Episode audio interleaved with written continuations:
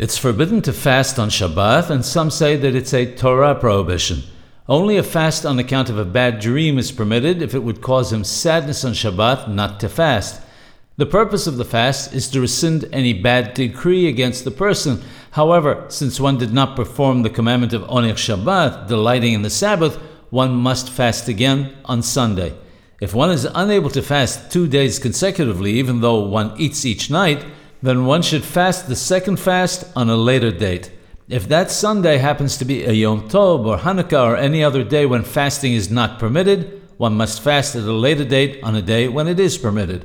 It's important to note that one may not just fast for any dream, but must first ask a Hacham. For instance, losing a tooth in a dream might be one of the instances where one would fast.